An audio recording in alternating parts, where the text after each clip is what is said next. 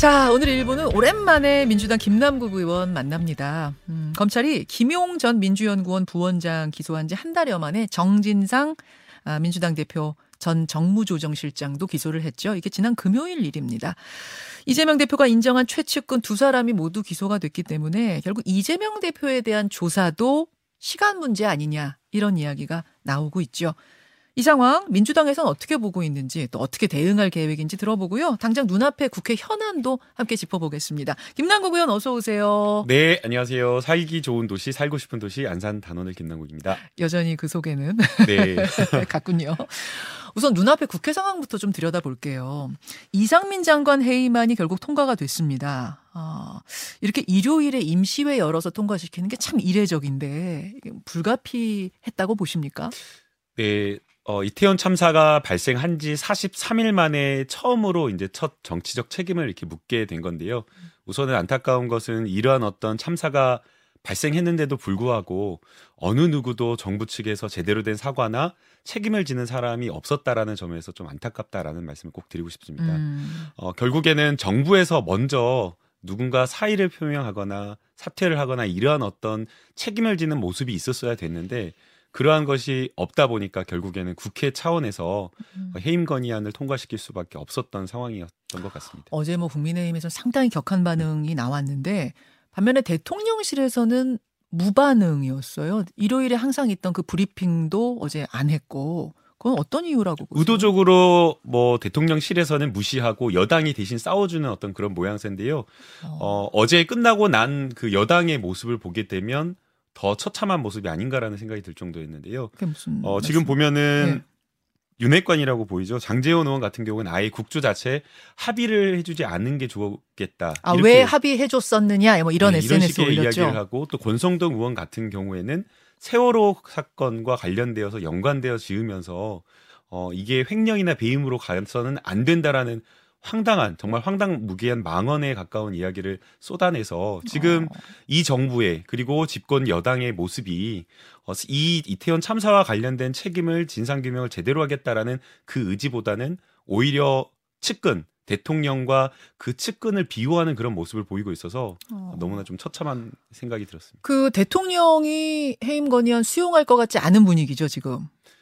어, 그런 것 같습니다. 그쵸. 네. 그래서 이제 과거에 좀 사례를 찾아봤어요. 그래서 국정조사 끝나고 문책해야 된다라는 이 주장을 계속 하더라고요. 예. 근데 과거에 역대 어, 사회적 참사와 관련된 국정조사가 삼풍백화점, 우리 세월호 사건, 그리고 가습기 살균제 사건 이 세 건이 있었는데 모두 다 국정조사 전에 경질과 사의 표명이 있었습니다. 음. 뭐 성수대교 같은 경우에는 당일날 시장과 총리가 이렇게 사의 표명을 했었고요. 사의 표명은 했는데 또 나중에, 나중에 이제 수리는 나중에 예, 됐죠. 왜냐하면 이제 뭐몇 개월 구하고 이렇게 하는데 뭐 음. 수습하고 하는데 좀 있었지만 어쨌든 사의 표명이 있었고 다 경질이 하는 조치들이 있었는데 이번에는 그런 것들이 없어서 음. 어느 누구나 책임지지 않으려는 그 모습인 것 같아요. 만약 대통령이 해임안 거부하면 그러면은 탄핵 소추 절차 바로 들어가는 건가요? 민주당 안에서 지금 내용 의견이 어떻게 정리가 되고 지금 있습니까? 뭐 당장 어제 저희가 해임 건의안을 이제 통과시킨 것이기 때문에 네.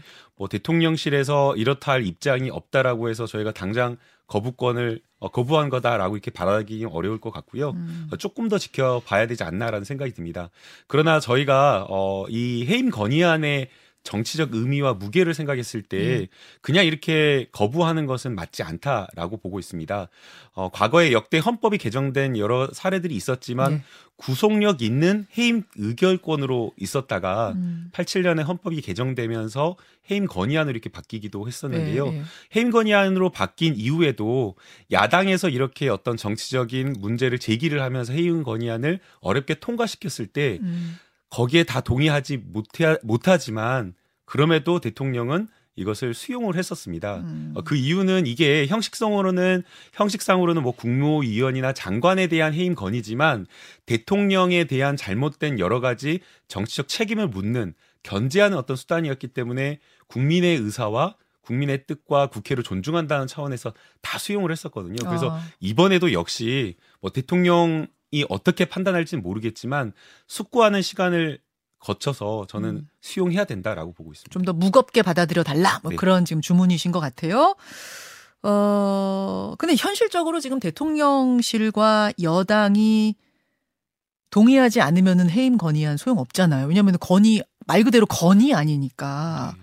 그렇다 보니까 여권에서 무슨 얘기하냐면 이거 안 될 거 뻔히 알면서도 야당이 이렇게 밀어붙이는 거는 이재명 대표 방탄하려고 그러는 거 아니냐라는 얘기가 나와요. 뭔가 국정조사도 좀 이렇게 파행으로 만들어서 이슈 덮으려는 의도 또 예산안 처리도 사실상은 연기가 돼 있는 거나 마찬가지다 보니까 임시국회 열고 질질 끌고 뭐 이러면서 방탄하려고 하는 거 아니냐? 어떻게 생각하세요? 어, 뭐 민생 이야기를 해도 방탄한다. 국정조사, 국정감사를 한다고 해도 이재명 방탄이다. 이제는 민주당이 뭐 숨만 쉬어도 이재명 방탄한다라는 그런 말도 안 되는 그 정가의 보도처럼 어. 이렇게 주장하는 것은 적절하지 않다라고 보이고요. 아 숨만 쉬어도 방탄이라고 그럴 지경이다? 네, 지금 그런 상황 계속해서 그런 주장을 하고 있기 어. 때문에 좀 맞지 않다라고 보이고 오히려 지금 예산안과 관련되어서도 여야가 입장이 바뀌어 버린 겁니다. 음. 원래 여당에서 이 예산안을 처리하자 합의하자라고 하면서 진정성 있게 좀 노력을 해야 되는데 거꾸로 야당이 네. 오히려 저희가 어, 국정조사 빨리 해야 되니까 예산안 빨리 합의 처리하자라고 하면서 음. 의장 찾아가서 설득하고 여당을 만나서 합의하라는 노력을 하고 있기 때문에 여야가 바뀌었다라고 보이고요. 그래서 지금 어, 여러 가지 현안에 대해서 네. 여야가 보이는 태도를 보면 예. 훨씬 더 어떤 측의 주장이 옳은지 알 수 있을 거다 생각이 그 듭니다. 예산안 처리 일단은 15일 이번 돌아오는 수요일까지 합의하자라고 통과시키자고 합의가 일단은 돼 있잖아요. 네. 그렇죠.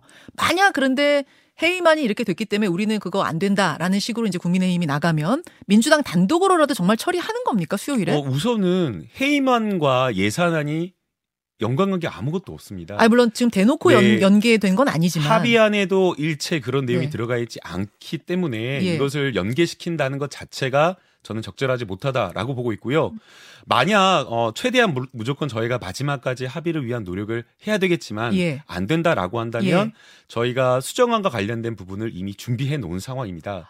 어, 여기에 대해서 이제 원내대표가 어제 보고를 했었는데요. 네. 어, 법률적인 여러 가지 형식적 요건을 갖추고 아주 디테일하게 세세하게 준비하는 게 쉽지 않은 작업이었지만 음. 이미 그것을 준비했다라고 합니다. 그 말은 수요일 통과시킬 수도 있다는 얘기예요. 통과가 안 된다, 합의가 안 된다라고 한다면 어, 단독 처리. 의장도 네. 발의된 안건을 처리할 수밖에 없다라고 의장님께서도 말씀하신 상황입니다. 아 의장님도 네, 동의하셨어요? 의장님도 예. 어, 알겠습니다. 알겠습니다. 방탄이란 얘기 하지 마라. 임시국회 뭐 해가지고 열어가지고, 어, 뭐 체포동의안 뭐, 뭐 이런 거 방탄하려고 그러는 거 아니다 말씀하셨는데, 그러면 이재명 대표 출석 요구 있으면 검찰에서 혹시 출석 요구를 하면은 출석합니까? 어, 지금 우선은 뭐 김용 부원장이나 정진상 실장에 대한 체포 영 아니 압수행 영장 네. 그리고 공소장을 보게 되면 네. 공모 관계 자체를 적시를 못 했습니다. 정치적 동지 이렇게 아. 예, 썼더라고요. 정치적 동지라고 하는 것은 그야말로 뭐 정치적 용어일 뿐이지 어. 법률적 용어는 아니거든요. 예, 공범 관계다라고 하면 기본적으로 실행행위 구성 요건에 해당하는 실행위를 같이 분담한다거나 음. 아니면 범죄와 관련된 공모의 의사를 같이 형성하거나 이런 것들이 있어야 되는데 그러한 것까지 구체적인 어떤 진술 또는 여러 가지 물적 증거 이런 음. 것들이 전혀 나오지 않은 상황이기 때문에 어. 과연 출석 이런 상황에서 출석을 하라고 할 수 있을까? 무리한 수사다라고 보이는 거고요. 그럼에도 불구하고 지금 검찰의 무도한 수사 이런 것들을 보면 어거지로라도 어떻게든 엮어서 수사를 하려고 할 것이기 때문에 예. 어, 준비는 하고 있습니다. 아, 준비하고. 네. 나가셔야 된다고 보세요? 어, 뭐 제가 나가야 된다 말아야 된다 이렇게 뭐 아직 제가 단언하기는 어렵지만 과거에 뭐 우리 이재명 대표의 성격이나 이런 것들을 보면 음. 지난해 딱 1년 전이었죠. 어, 국정조사 대장동과 관련된 국정조사 나가야 된다 말아야 된다. 그 당시에 송영길 대표는 나가면 안 된다. 그리고 여러 어, 중진 의원들도 다수가 다 나가면 안 된다라는 입장이었지만 맞아요. 예, 그때 이재명 대표는 나간다라고 나갔죠. 하면서 명명백백하게 또 나가서 해명을 했기 때문에 예. 아마도 좀 당당한 모습 그런 모습 쪽을 보이는 것이 이재명 다움 아닐까라는 또 생각도 듭니다. 아, 아니 사실은 김남국 의원이 누구보다 이재명 대표와 가깝고 대선 때도 같이 했었으니까 그 스타일이라든지 뭐 잘 아시잖아요. 옆에서 보면서 미루어 봤을 때 아마 나갈 말려도 나갈 것 같다 이런 말씀이에요. 제가 뭐 단언하기는 어려운데요. 아, 단어는 물론 아닙니다만. 네, 뭐 논의 논의를 하시지 않을까 싶습니다. 아. 네, 그 당시에도 어, 대선 후보였고 네. 지금도 민주당 당 대표였기 때문에 본인이 혼자 일방적으로 이렇게 결정할 문제는 아니다라고 생각을 하고 계시고요. 어. 아마 두루 여러 의견을 들어서 신중하게 결정할 것 같습니다. 그렇군요. 네. 어, 그럼 뭐 만약 이재명 대표가 출석 요구에 응해서 나가서 난 당당히 조사받겠다 이렇게 나오게 되면 그 다음에 뭐 체포 동의안이 던져지면 어떡하냐 만약 이런 고민 할 필요도 없는 거잖아요 민주당이. 너무 나간 이야기인 것 같습니다. 예. 근데 제가 이 질문을 지금 왜 드리냐면 당내에서 좀 다른 목소리, 다른 기류들이 감지된다. 이런 보도들이 요 근래 꽤 많이 나오고 있어요. 박영선 전 장관, 뭐 이원욱 의원 이런 분들은 공개 발언도 했는데 우선 이원욱 의원 같은 경우에는 겉은 단일 대우지만 속으로는 70도, 80도까지 끓고 있다. 이제 부글부글한다. 그래서 이제 100도가 되면 임계점에 달하면 그때 뭔가 이제 팍 터질 것이다. 이렇게 표현하셨는데 어떻게 생각하세요? 아무것도 없어도 아마 그런 분들은 당내에 계셨을 겁니다. 어, 예, 그러니까 그 무슨 그 무슨 말? 원래가 네. 다 민주당 내에 여러 의원님들이 계시지만 음. 이 여러 의원님들의 성향이나 정치적 성격 뭐 이런 것들을 하나로 묶기에는 어려움이 있거든요.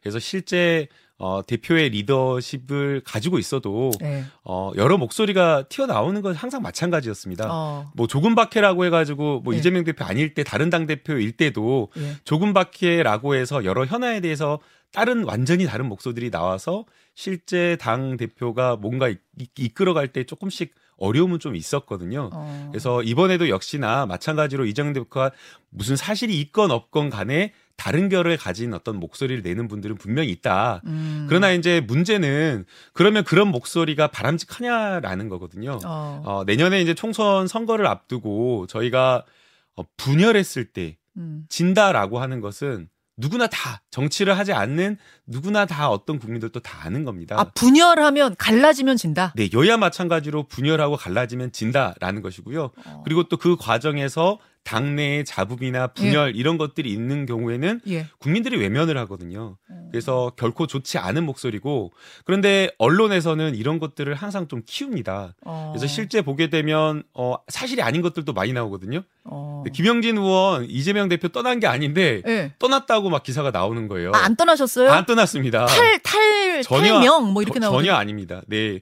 그 기사를 보고 영, 김영진 의원도 예. 되게 황당하다라는 반응이었고요. 어, 탈명 아니다. 네, 전혀 아니고 지난주에도 음. 그 김영진 의원과 이재명 대표가 저녁 식사하고 음. 같이 함께 또 조문할 때가 있어 조문도 다녀오고 아주 잘 지내고 계속 친하게 지내게 가깝게 지내는데 어. 언론에서는 당직을 네. 안 맡았다는 이유로 네. 없는 기사 예전에 했던 몇 개월 전에 네. 했던 발언을 가져다가 당내 분열을 키우는 기사를 쓰고 있거든요. 어. 그래서 저는 오히려 저희 네. 당의 의원님들이 네. 분열을 분열과 관련된 목소리를 내면 언론에서 받, 아줍니다 음. 그리고 이런데 김현정의 뉴스쇼 나오기 사실 쉽지 않잖아요. 예. 그 근데 불러주잖아요. 분열을 목소리를 아, 다른 내면 목소리 내면 다른 목소리 내면 그럼 자기 어. 언론에 인터뷰 하나 한 번 더 하려고 이렇게 하는 게 과연 우리 당에 바람직하느냐. 아니 저희는 김남국 의원도 모시니까요. 아, 저는 지역구 관리하느라고 너무 바빠가지고 저희는 다 두루두루 모시니까. 네. 그러니까 다른 목소리도 듣고 뭐 주류 목소리도 듣고 두루두루 듣는 와중인데 어쨌든 김남국 의원 보시기에는 다른 목소리로 좀 튀어야지 자꾸 언론이 키워주는 게 있지 않느냐. 네, 실제 그런 그 게 목소리가 있죠. 좀 확대된다 그 말씀이신 네, 실제 거예요. 실제 그런 게 있고 아. 일부 또 언론에서는 그것을 네. 키워서 자꾸 당내의 분열을 갈등이 음. 있는 것처럼 또는 어. 그 일부 있다고 네, 하더라도 네. 그것을 확대하고 계속 네. 벌리려고 하는 거 있기 때문에 그러면 지금 이재명 대표 주변에 한 20명도 안 남았다는 얘기도 틀린 거예요? 아유 사실이 아니죠. 아니에요. 네. 어느 정도 그러면은 주변 측근이라고 그러니까 할수 있는 그래서 의원들. 이제 지난번에 네. 그 정치 공동체다라고 하는 캠페인이 있었는데 해시태그 달기 네. 뭐한명 참여했다면서 이해식 의원 하지 말자고 했습니다. 저는 아... 예왜 왜냐하면 다 저희가 민주당을 위해서 함께 뛰는 정치적인 결사체 공동체인데 예. 굳이 하지 않아도 되는데 하면 누구는 하고 누구는 음. 하지 않는다라고 또 숫자를 세면서 이걸 가지고 또 분열을 하는 기사를 쓸 게